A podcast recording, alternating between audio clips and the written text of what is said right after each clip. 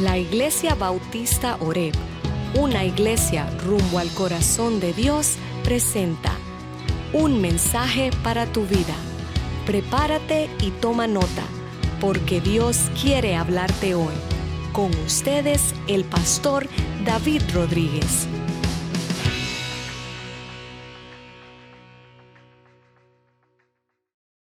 Y hoy quiero continuar esta jornada en el libro de los Hechos en el capítulo 15. Cuando estuvimos la última vez por allí, en el capítulo 14, nos dimos cuenta de que estaban sufriendo problemas, división, había sufrimiento y estaba la gente como desilusionándose y todo esto estaba causando confusión. Pero el problema era una cosa, que la confusión y la división estaba viniendo de afuera. Y en ese último sermón que yo prediqué, de Hechos capítulo 14, yo le dije, esto nos sirva a nosotros como un aviso de que la división que viene de afuera podamos soportarla. Pero cuando la división viene de entre nosotros mismos, ahí puede causar muchos problemas más. Y eso es lo que yo quiero hablar un poquito hoy. ¿Por qué? Porque en el capítulo 15 nos damos cuenta de que hay un dilema, hay una confusión y dentro de los mismos en la iglesia ahora están sufriendo esta desilusión de que unos dicen una cosa y otros dicen otra. Una cosa es que venga de afuera, otra cosa es que venga de adentro hacia afuera, que es mucho peor, como le dije antes. Saben ustedes que un ejército dividido no puede conquistar, un reino dividido no puede durar. Una iglesia dividida no puede avanzar en su misión con Dios. Entonces tenemos que estar unidos, no podemos estar divididos. Y es precisamente lo que sucede en el capítulo 15. Surge una diferencia en cuanto a cómo somos salvos. Surge una diferencia en la cual algunos comenzaron a enseñar que para ser salvo había que hacer ciertas cosas. Y Pablo y Bernabé son enviados de vuelta a Jerusalén para que pudieran tratar este asunto y ver si se llegaba a un acuerdo. Ahora, si nosotros nos ponemos a pensar, nos tenemos que acordar que nosotros para nuestro fundamento tenemos la palabra de Dios, inspirada por Dios que tenemos aquí. Pero ellos no tenían este libro como lo tenemos nosotros, delineado desde Mateo, Marcos, Lucas, Juan, Hechos, Romanos, todas las cartas de Pablo hasta Apocalipsis. Ellos no tenían todo esto apenas estamos formando. Entonces, ¿de dónde van a buscar ellos seguridad y fundamento en cuanto a doctrina?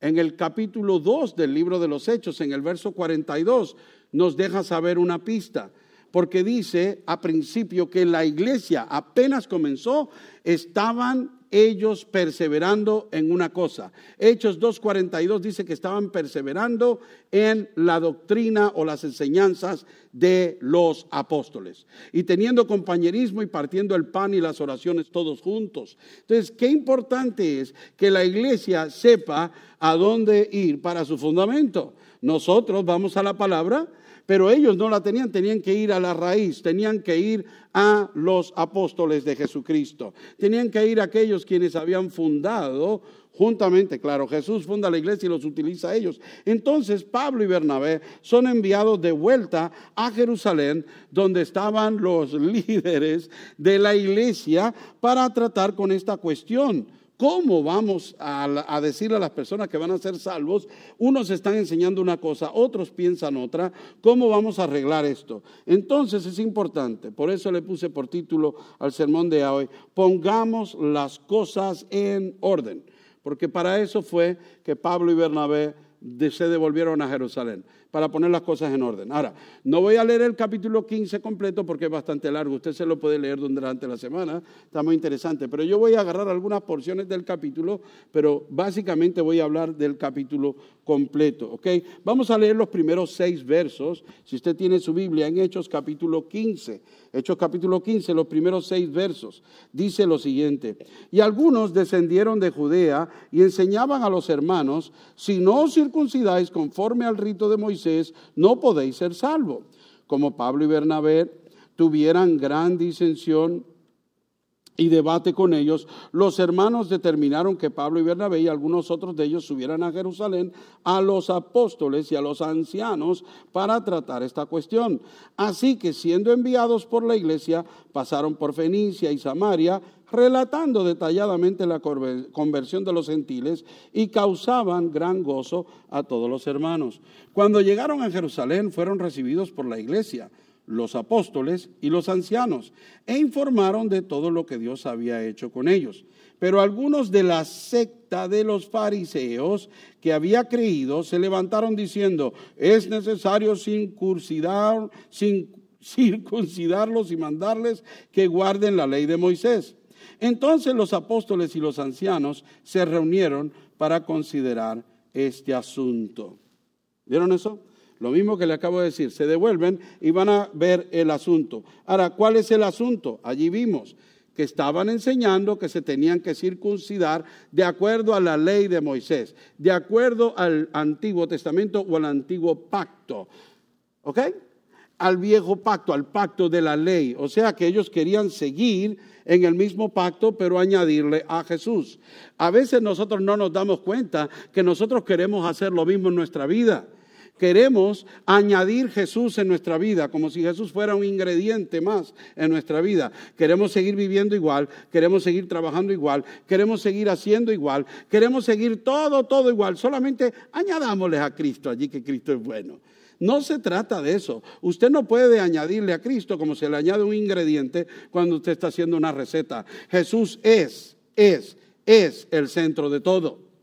Cuando uno viene a Él y le entrega su vida, ya no vivo yo, sino vive Cristo en mí. Mi vida ya no es voy a añadir la iglesia de vez en cuando, voy a añadir a Jesús de vez en cuando, voy a añadir oración, voy a añadir la palabra. No, se supone que ese es mi fundamento, mi base. Vivir en la palabra, vivir en su espíritu, vivir por Cristo y vivir orando y sirviendo. Amén. Entonces su vida tiene que cambiar radicalmente. No se trata de añadir a Jesús como se le añade sal a una carnita. No, así no se trata. Es hacer de él el centro. Pero vamos, que me adelanto y entonces sí es verdad. Después no sé cómo echar atrás.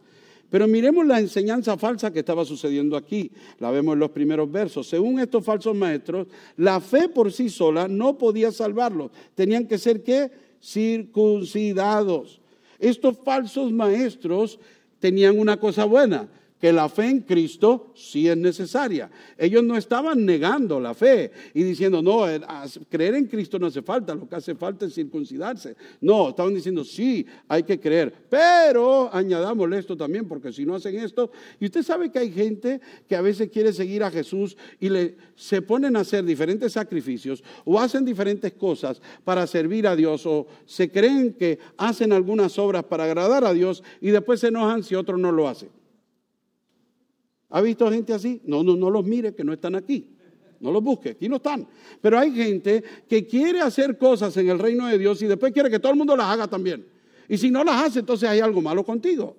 Y así no es, ¿verdad? No se trata de eso. Y mucho menos volver atrás. Pero estos seguían estrictamente este tipo de leyes. Mire, estaban enseñando que la fe en Cristo sola no era suficiente para complacer o agradar a Dios. Ahora, Queremos pensar en esto porque esto es importante. ¿Qué sucede? Que si nosotros nos ponemos a pensar cualquier cosa que nosotros añadamos a la fe en respuesta a su gracia, cancela la gracia entonces, porque ya no es gracia. ¿Me entiende lo que le quiero decir? Si nosotros vamos a estar pensando que nosotros vamos a agregarle a la gracia de Dios, que vamos a añadirle a la fe en cualquier cosa, entonces estamos cancelando la gracia de Dios. Ya no es gracia, ya es obra. Y Dios no necesita nuestras obras. Dios quiere que le creamos antes de nuestras obras. No, no, no haga eso. Entonces tenemos que creerle por fe y no cambiar la gracia de Dios, ni añadirle ni quitarle. Es como tratar de, ¿verdad? Los, los, judíos estaban tratando de probar y gustar, de gustar de la gracia, pero también tenían que añadirle la ley. Y eso es una mezcla que no queda bien, le va a caer mal al final. Sepa esto, mire, Jesús dijo una parábola y le habló en Lucas capítulo 5, comenzando en el verso 36. Jesús dijo la siguiente palabra. La siguiente parábola. Nadie corta un pedazo de un vestido nuevo y lo pone en un vestido viejo. El 36. Nadie le pone un remiendo nuevo, ¿verdad? Un vestido nuevo y le pone un remiendo, un vestido viejo. ¿Por qué? Porque entonces romperá el nuevo y el pedazo del nuevo no armonizará con el viejo. Ahora, nadie echa vino nuevo en odres viejos, porque entonces el vino nuevo romperá los odres y se derramará y los odres se perderán, sino que el vino nuevo debe echarse en odres nuevos. O sea, le está diciendo claramente, no mezclen lo viejo con lo nuevo. O es uno o es lo otro. Y lo nuevo es lo que yo traigo, dice Jesús. Vengo con un nuevo pacto en mi sangre, en mi cuerpo. Eso, mire, Jesús no está diciendo eh, que, que, la ley no, no sirve porque Él la cumplió completa. El problema es que nosotros somos los que no servimos para cumplirla.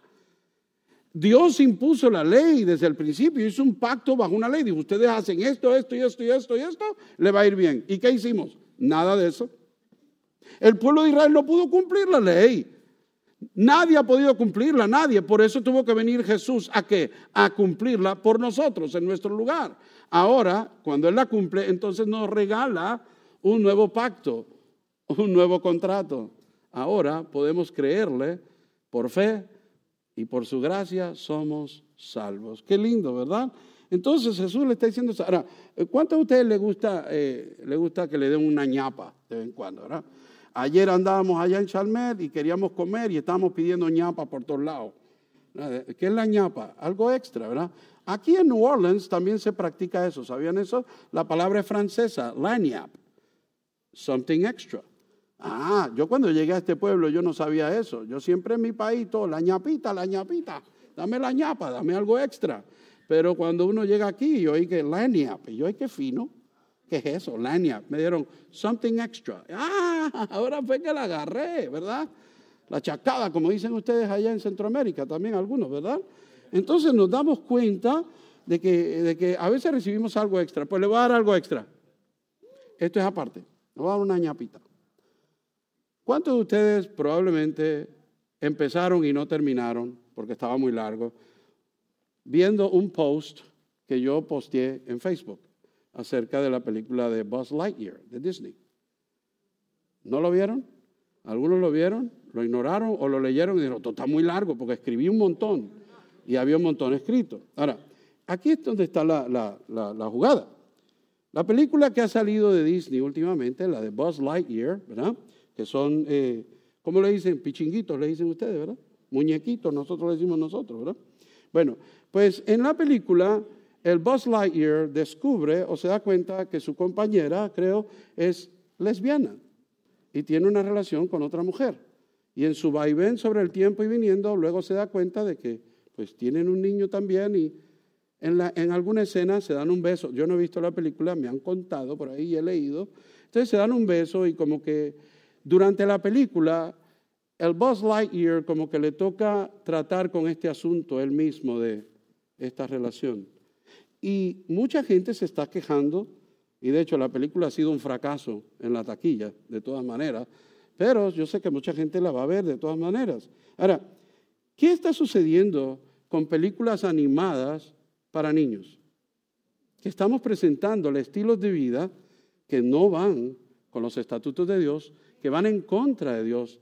Me da pena decirlo, la homosexualidad, no me da pena decirlo, es una aberración a Dios. ¿Usted sabe lo que es una aberración? Wow, eso es una palabra muy fuerte. Entonces, ¿qué pasa? Que Disney, con sus películas animadas, dirigiéndose a nuestros qué? A nuestros niños. Los muchachitos se antojan de ir a ver esto. ¿Y qué va a hacer usted? ¿Los va a llevar o le va a decir, nosotros no vemos nada de eso? Pero lo deja jugando videojuegos de quién sabe qué. Entonces tenemos que nosotros pensar en estas cosas. ¿Será que, la, eh, ¿Será que Disney como corporación está tratando de que nosotros entendamos lo que es uno y lo que es lo otro? ¿O será que la corporación de Disney está tratando de adiestrar y de indoctrinar a nuestros niños? ¿O imponiendo algo que nosotros no vamos de acuerdo? Esa decisión no la tengo que tomar yo, la tiene que tomar usted en su casa, con los suyos, y saber qué hacer.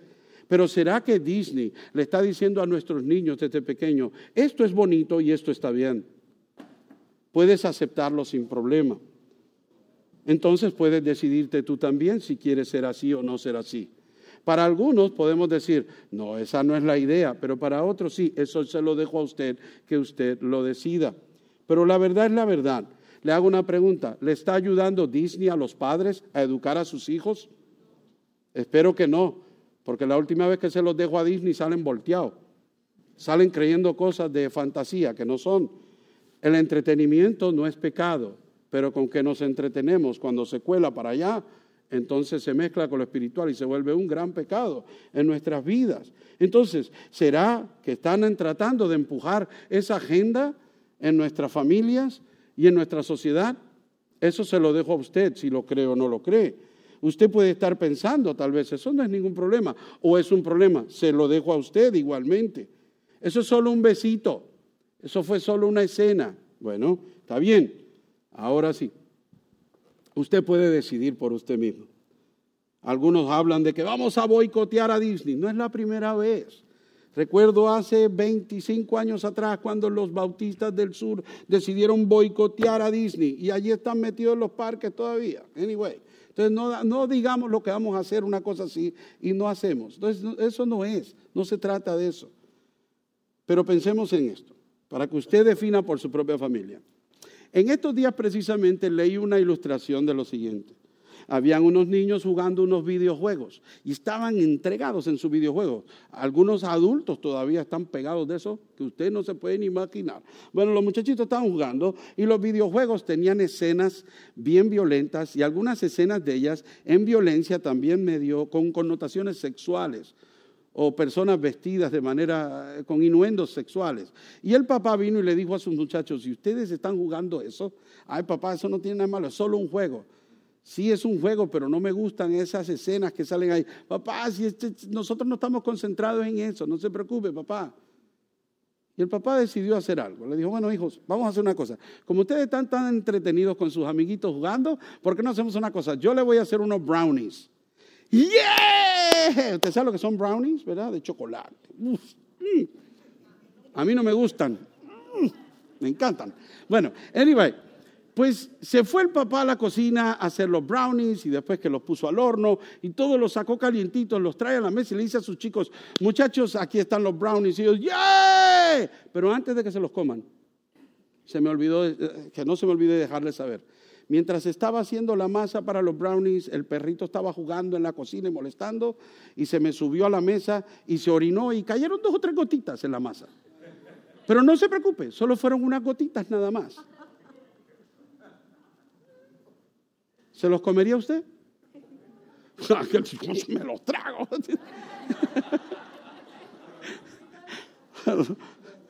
¿Verdad? Pero puede pensar, primero que nada, ¿Se los comería usted?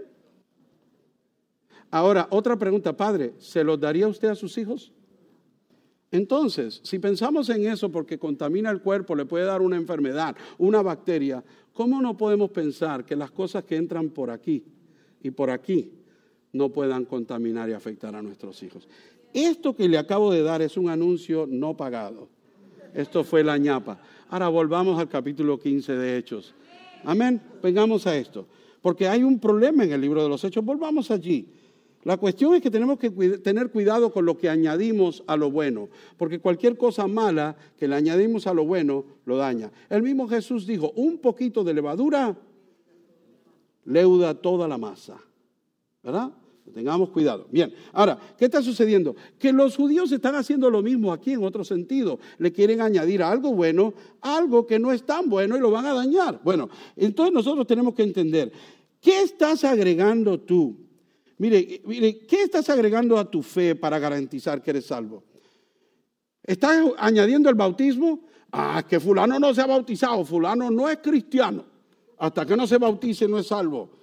No, es que fulano no es bautista y mucho menos bautista del sur. Entonces no puede ser salvo. Porque es pentecostal, o es metodista, o es de asamblea de Dios, o es de quien sé yo, o es de la gran comisión. Entonces, ¿qué estamos diciendo? Estamos haciendo lo mismo que los judíos, ¿no será? Ah, es que mira, se llaman cristianos y no vienen a la iglesia. ¿Cómo puede ser salvo si no viene a la iglesia? Ah, no, nosotros somos locos juzgándole la salvación a cualquiera. ¿Cómo puede ser salvo si dijo tal cosa? ¿Cómo puede ser salvo si hizo tal cosa? ¿Cómo puede ser salvo? ¿Y quién te dio a ti autoridad? ¿Quién me dio a mi autoridad? Estamos haciendo lo mismo que aquellos. Ah, ese no diezma, el verdadero cristiano. Eso no es cristiano. Si no diezma, no es cristiano. Se divorció, no es cristiano. Falló, no es cristiano. Ya. No es de tal religión, no es cristiano. ¿Hacemos eso o no lo hacemos? Estamos haciendo lo mismo que los judíos. ¿Quiénes somos? Mire, yo siempre digo el mismo ejemplo porque es que, ¿qué, más hacemos?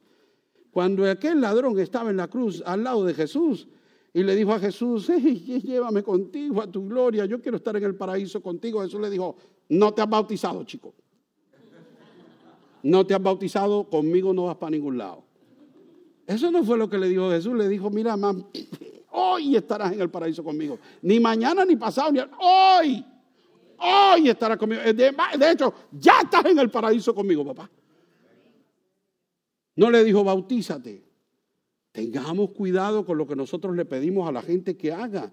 Ah, no, que los diez mandamientos. Mire, sabía que los judíos no solamente tenían los diez mandamientos, le habían añadido más de 600 leyes que tenía que seguir la gente, añadiendo que, cosas que ni ellos mismos podían seguir. Ah, si no eres de esta denominación o la otra, mire, no importa. ¿Sabe? En mi casa yo soy la oveja negra. Yo soy el único bautista. Yo no sé si algunos de mi familia pensarán, ese no es salvo porque no es pentecostal. Yo no sé. Pero yo, yo no estoy pendiente de eso. Sea de la denominación que sea. La relación con Cristo es algo personal. Y yo tengo que tener cuidado cuando yo voy a juzgar. Y no le añadamos cosas, no tratemos de que la gente haga como yo hago, porque eso es, mire, Dios trabaja con cada persona, tenga mucho cuidado. Y mientras asistir a la iglesia no es un requisito para ser salvo, pero el que es salvo debe querer venir a la iglesia, caramba. Si tiene el Espíritu de Dios en él, es porque debe estar en la iglesia, debe estar leyendo la palabra, escuchando, alabando si nada de eso le motiva, entonces usted puede pensar, ¿será o no será? Yo entiendo, yo entiendo por qué hacemos eso, pero no le añadamos a lo que no es. Eso es enseñanza falsa. Ahora vamos a ver la enseñanza como es, rapidito. La verdadera enseñanza. Lo primero, todos tenemos el mismo problema. Todos hemos pecado. Pecado, pecado, pecado, pecado. Todos hemos pecado. Es el mismo problema que tenemos todos, todo el mundo. Mire, si usted quiere saber cuáles son las cualificaciones que usted tiene que tener para la gracia de Dios, ser pecador. Porque no hay nada, otra cosa que usted pueda hacer que pueda hacer para decir, ahora sí califico para la gracia de Dios. No. La gracia es gracia. Mire, Romanos 3:23, todos lo saben por cuanto todos hemos pecados, estamos destituidos. Nos quedamos cortos de la gloria de Dios. De hecho, usted sabe que la palabra pecado se refiere al arco y la flecha. ¿Sabían eso? Al arco y la flecha. Cuando una persona agarraba un arco y una flecha y tiraba un blanco. Y lo que quiere decir pecado es que cuando usted agarró esa flecha, la tiró y, y se quedó corta. No llegó al blanco. Es la palabra que se refiere aquí el apóstol Pablo en Romanos capítulo 3, de que nos quedamos cortos, nuestra flecha no llega. No hay nada que usted pueda hacer. Nos quedamos cortos de la gloria de Dios. Todos tenemos el mismo problema. Ahora todos tenemos la misma provisión. Todos tenemos la misma provisión. Somos justificados gratuitamente por su gracia. Qué lindo, ¿verdad? Para todos la salvación llega de la misma manera. O sea, llega lo mismo a nosotros por su gracia. Solo por la gracia de Dios nosotros somos justificados. mire, Romanos 3:24. Nadie, nadie lee ese versículo. Todo el mundo usa el 3.23 y se nos olvida el 3.24. Mira lo que dice el 3.24. Siendo justificados, ¿cómo? Gratuitamente. ¿Cuánto tiene que pagar usted? Nada. Justificado gratuitamente por su qué? Su gracia, mediante la fe. Mediante la fe por medio de la redención que es en Cristo Jesús. Ahora, yo le añadí allí fe, por eso lo, vemos en otros lugares. La redención, lo que pagó Cristo por el precio que Él pagó, es gratis, porque ya Él pagó, costó bastante, pero para nosotros es gratis. Esa es nuestra provisión. Ahora, ¿cuál es entonces la receta? Todos, todos sin distinción, tenemos que llamar, buscar, clamar al nombre del Señor, invocar sin distinción. Todo aquel que invoca el nombre del Señor será salvo, dice en Romanos capítulo 10, en el verso 12 y 13, que no hay distinción. No, esto no es para, para los judíos solamente o para los gentiles solamente. En Romanos 10, del 12 al 13, dice, porque no hay distinción entre judío y griego, pues el mismo Señor es Señor de todos, abundando en riquezas para todos los que le invocan. Y mire, porque todo aquel que invoque el nombre del Señor será salvo. ¿Vieron eso? Qué lindo. Imagínense los judíos aquí pensando, bueno, sí, sí, sí, pero añadámosle otra cosa. Porque estaban impuestos a añadirle y ponerle. Y, todo el que clama e invoca el nombre del Señor, no importa cómo venga o como sea. Ahora, sigamos porque todavía la verdadera enseñanza, ahora vamos a ver lo que dice allí en el capítulo 15, ¿verdad? Veamos lo que dice el apóstol Pedro, porque Pedro es el que contesta primero cuando llegan Pablo y Bernabé con esta cuestión de que los judíos dicen una cosa. Ahora miremos del verso 7 en adelante. Y después de mucho debate, Pedro se levantó y le dijo, hermanos, vosotros sabéis que en los primeros días Dios escogió de entre vosotros que por mi boca los gentiles oyeran la palabra del Evangelio y creyeran. Y Dios, mire esto, aquí viene, y Dios que conoce el corazón, les dio testimonio dándoles el Espíritu Santo, así como también nos lo dio a nosotros y ninguna distinción hizo entre nosotros y ellos, purificando por la fe sus corazones. Ahora pues, ¿por qué tentáis a Dios poniendo sobre el cuello de los discípulos un yugo que ni nuestros padres ni nosotros hemos podido llevar? Creemos más bien que somos salvos por la gracia del Señor Jesús, de la misma manera que ellos también lo son. Toda la multitud hizo silencio y escuchaban a Bernabé y a Pablo cuando relataban las señales y prodigios que Dios había hecho entre los gentiles por medio de ellos. Todo el mundo dijo, oh, después que Pedro, habló como que, ups, ¿y ahora qué? Pedro, recuerdan ustedes, Jesús le dijo, a ti te doy la llave. ¿Ya ven por qué? Porque Pedro fue el que abrió para que el reino de Dios pasara de los judíos a los gentiles. Y ahora vienen a Pedro y Pedro le dice, ¿y ustedes qué van a hacer? ¿Quiénes son? ¿Cómo, cómo es esto? Si nos dio lo mismo Dios a nosotros que a ellos, a ellos lo mismo. Que, vamos a ver cómo es esto. Entonces mire lo que dice Pedro en esta pequeña defensa de la doctrina sana. Número uno, Dios conoce los corazones y es el que da el Espíritu. ¿Quién conoce? Dios. Ni nosotros a veces nos conocemos bien, pero Dios sí conoce todos los corazones. Conoce el de usted también. Conoce el de usted allá, acá, en donde sea. Y no solamente eso, Él conoce y Él es el que da el Espíritu. El Espíritu no se trata de que usted lo busque y lo encuentre y se lo lleve. El Espíritu se trata de que Dios a usted lo busca y se lo da por gracia. ¿Vieron? Bien interesante esto. Le da el Espíritu. Otra cosa que hace Dios, sin distinción de personas, Dios es el que limpia o purifica los corazones por la fe. Lo dice allí mismo en el verso 8 y 9. Él conoce el corazón, Él da el Espíritu y Él, sin distinción de personas, limpia los corazones. Tantos cristianos, mire, yo oigo cristianos constantemente que dicen, es que tienes que limpiar tu corazón, tienes que limpiar tu corazón. Sí, yo entiendo que nosotros tenemos que confesar nuestro pecado y que nosotros tenemos que buscar pureza en Cristo, pero quien limpia el corazón es Dios por la sangre de Cristo. Usted no puede limpiar su corazón por su cuenta. Yo he oído muchos cristianos que limpia tu corazón, hermano, que limpia tu corazón. Dáselo a Cristo para que Él te lo limpie, porque tu lavadora está dañada, papito. No tiene suficiente jabón. Ay, bendito Dios, ¿cómo así? Mire, sin distinción, la salvación pertenece a Dios y a Dios solamente es por gracia a través de la fe en Jesucristo. Y si a eso le añadimos cualquier cosa, lo dañamos, no lo dañe. Cuando Jesús, mire, cuando Jesús murió, nosotros sabemos y vemos la historia, que Jesús muere en la cruz y se parte el velo en el templo porque hubo un terremoto. ¿Y qué sucede? Se abre el velo y se ve el lugar santísimo donde tenemos ahora acceso libre a la presencia mera de Dios en el tabernáculo. Nosotros en su habitación podemos entrar. Ahora, cuando Dios rasgó el velo, no fue para decir, entra, te doy acceso a la ley. No, es entra, te doy acceso al trono de gracia. Es por gracia no para la ley. ¿Se imagina eso? Ahora, entonces, si Dios hizo esto, ¿qué hacemos nosotros? El trabajo del hombre. No, mire, no ponga a Dios a prueba poniéndole un yugo a las personas. Pedro dice, ¿por qué andan poniéndole un yugo a todos los discípulos? No le hagan eso. No pruebes, no tientes a Dios. No tientes a Dios de esa manera. Ese no es tu trabajo. No le importas carga a nadie. Mire, le voy a enseñar varios versículos de Gálatas que soportan esto, que le dan apoyo. Bien rapidito. Mire esto, en el Gálatas capítulo 5, Gálatas capítulo 5, en los primeros seis versos, lo que dice el mismo apóstol Pablo. Para libertad fue que Cristo nos hizo libres. Por tanto, permaneced firmes y no os sometáis otra vez al yugo de la esclavitud.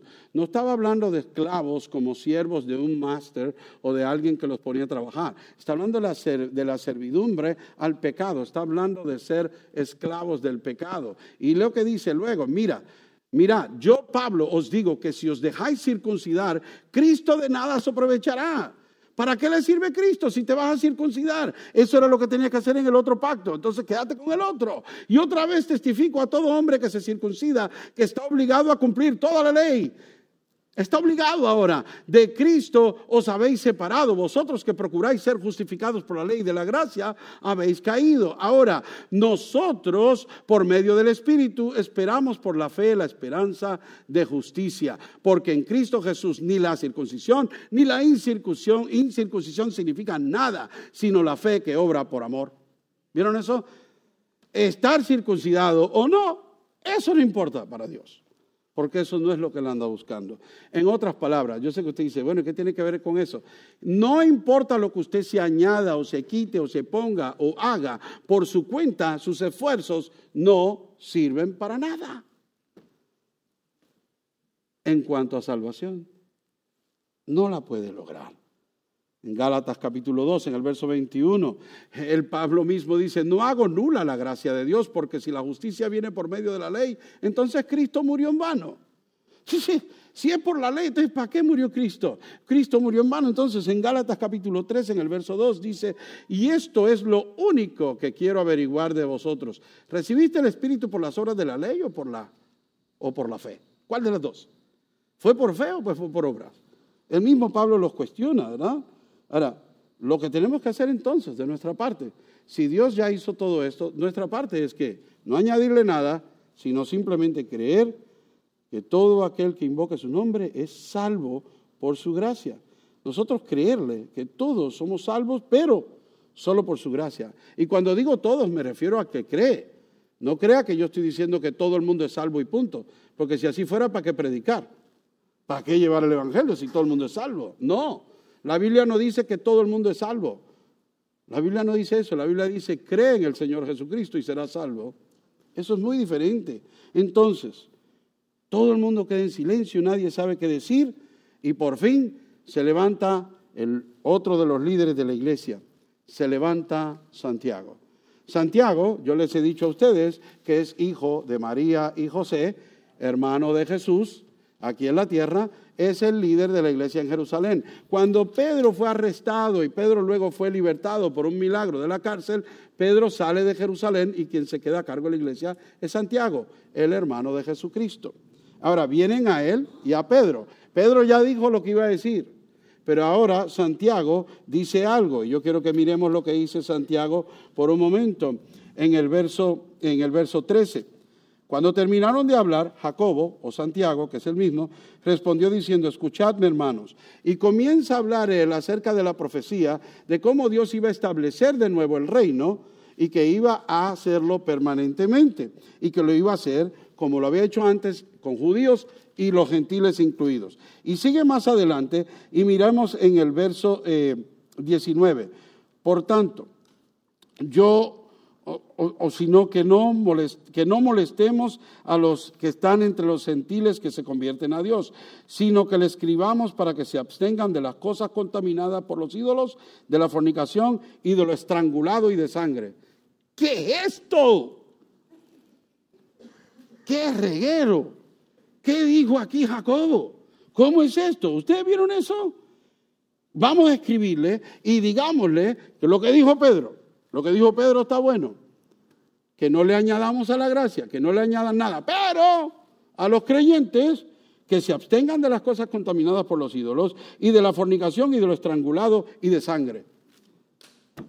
Esto está fácil aunque usted no lo crea. Mire, le voy a decir por qué Santiago dijo esto. Hay algo que a nosotros se nos olvida y a veces en las iglesias no se predica suficiente. Lo que está buscando Santiago o Jacobo decirle a la iglesia es vivan en santidad, apartados para Dios. Se lo explico por un momento y le cuento que nos vamos. Primero que nada, lo que Santiago le contesta a Jacobo es una decisión doctrinal. La salvación es por fe, aparte de todo esfuerzo humano. No, no, no hace falta hacer nada, ¿verdad? Ese es un consenso que llegaron en el concilio. Todo el mundo dijo, ok, ok, Pablo, Bernabé están de acuerdo, Santiago, Jacobo, Pedro, todo el mundo está de acuerdo en eso. Tiene razón, eso lo vamos a hacer. Y eso es importante. Y el mismo Pablo luego en Efesios capítulo 2 dice que esto es por gracia, por la fe, a través de la gracia, por la fe. O sea, tenemos que saber cómo es la cosa, ¿verdad? Eso es bien importante. Ahora, Viene entonces la parte práctica, que Jacobo dice en la decisión práctica, Dios o el, pueblo de Dios debe vivir vidas santas. ¿Cómo lo sé? Le está diciendo primeramente que se alejen de la idolatría. ¿Qué es la idolatría? Toda inclinación de nosotros a otra cosa que no sea que le dé gloria, majestad y el puesto a Dios que se merece. No quiere decir que si usted lleva una estatua o no la lleva, eso también cuenta. Si usted adora o no adora, si usted le pide o no le pide a quien sea, todo eso tiene que ver. Pero Dios lo que está diciendo aquí, si yo no soy el primero en, tu, en el lugar y el único en ese lugar, te estás alejando hacia ídolos. Puede ser tu trabajo, tu ídolo, puede ser tu familia, tu ídolo, puede ser otra persona, puede ser lo que sea, el dinero, puede ser tu ídolo, tantas cosas. Y lo que está diciendo aquí Jacobo es, tú tienes que vivir fuera o alejado de la idolatría, de quitarle la gloria a Dios y ponerla en otras cosas. ¿Ok? Número uno. Número dos, aléjate de la fornicación. ¿Tengo que explicar eso? Lo que está diciendo Jacobo aquí es sencillo. Aléjate de las pasiones y los pecados en las cuales entregas tu cuerpo. La fornicación. Porque tu cuerpo es qué? Templo del Espíritu Santo. No solo tu espíritu cuenta para Dios, tu cuerpito también. Porque en él habita tu espíritu. Y el espíritu de Dios está allí, ¿verdad? Así que son dos cosas que nosotros podemos entender alejarnos de las cosas que nos alejan de Dios, que son idolatría, y alejarnos de las cosas y las pasiones de la carne. Ahora, la próxima como que ya se pone un poquito difícil. Esta otra cosa que dice que no comas de esas cosas, ¿verdad? De lo estrangulado y de sangre. Entonces ahora a usted le toca ir a Texas Roadhouse y preguntarle cómo mataron la vaca. Si la estrangularon, no se la puede comer. Mejor ni pregunte. Pero mire, le voy a explicar esto, por qué, esto era tan importante. Porque sencillamente cuando un animal es estrangulado, o sea, eh, lo que sucede es que la sangre contamina la carne. Y hay algo bien interesante. Yo sé que todos, la mayoría de los cristianos han leído en el Antiguo Testamento, en Levítico, donde dice que no se coma sangre, ¿verdad? Que nos abstengamos de comer la sangre porque en ella está la vida. Bien, pero no nos damos cuenta de algo. Eso no fue allí donde empezó. O sea, si nosotros vamos a decir, sí, pastor, pero es que eso estaba en la ley, en Levíticos, y eso ya no cuenta. Entonces está bien comer morcilla. ¿Verdad? Entonces decimos, ¿qué hacemos? Entonces, no, para pastor, la ley ya está, eso, eso está abolido, yo no tengo que seguir la ley. Pero es que esto no era parte de la ley por puro chiste. Antes de que se hiciera la ley en el capítulo 9 de Génesis, apenas empezando, Dios dijo en Génesis 9, 4 lo siguiente, pero carne con su vida, es decir, con su sangre no comeréis. Oh my God. Esto no es solamente porque era parte de la ley, porque Dios lo dijo de principio. La sangre es de ser respetada porque fue con sangre que Cristo pagó por nosotros. Mm, esa la pone un poquito, ¿verdad? Entonces, ¿vieron eso? Entonces lo que está diciendo Jacobo es, no más idolatría, separados para Dios, vidas santas. Número dos, apártese de la fornicación, guarde su alma, pero también su cuerpo para Dios, santos. Número tres, santifique la vida y en la sangre está la vida no se contamine. Entonces, después de todo esto, escriben la carta, allí está escrita, usted la puede leer y todos están de acuerdo, se le explica, allí se le lleva la carta a Pablo y, Bernabé se la llevan y van otros con ellos y todo el mundo está animado y cuando miramos todo en el verso 35 nos dice que llevaron la carta, la leyeron y todo el mundo se regocijaba y seguían hablando de las maravillas de Dios. Y miramos el último verso en el 41 y Pablo seguía dando ánimo por Siria, Cilicia y por todos lados confirmando a las iglesias. Toda la oposición, todo el problema se resolvió y a qué volvió Pablo? A su misión, a llevar el Evangelio. No nos detengamos, no paremos. Y solo quiero terminar con esto, mi amigo, mi amiga.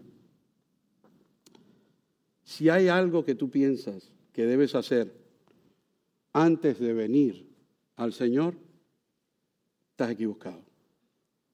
Si hay algo que tú piensas que tienes que hacer para que Dios entonces te ame, estás equivocado otra vez. Si te piensas que hay algo que tienes que hacer para que Dios te acepte a ti. Cualquier obra que pienses, estás equivocado otra vez. Si quieres añadirle algo a lo que Dios te regala, estás equivocado otra vez. Cuando nosotros venimos al Señor debe ser por una cosa, porque Él nos llama. Número dos, porque por su gracia, Él con su amor nos llama.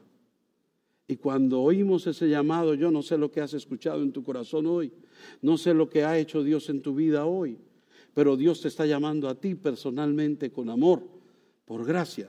Y cuando oyes esa voz, allá adentro, y cuando te das cuenta, esto es para mí, entonces tú respondes, y desde que tú respondes, no tienes que decir, sí, pero antes de yo hacer esto, pastor, es que yo tengo que arreglar muchas cosas en mi vida antes de ir al Señor. Pastor, es que usted no me conoce, pastor. Yo no tengo que conocerte porque Dios te conoce.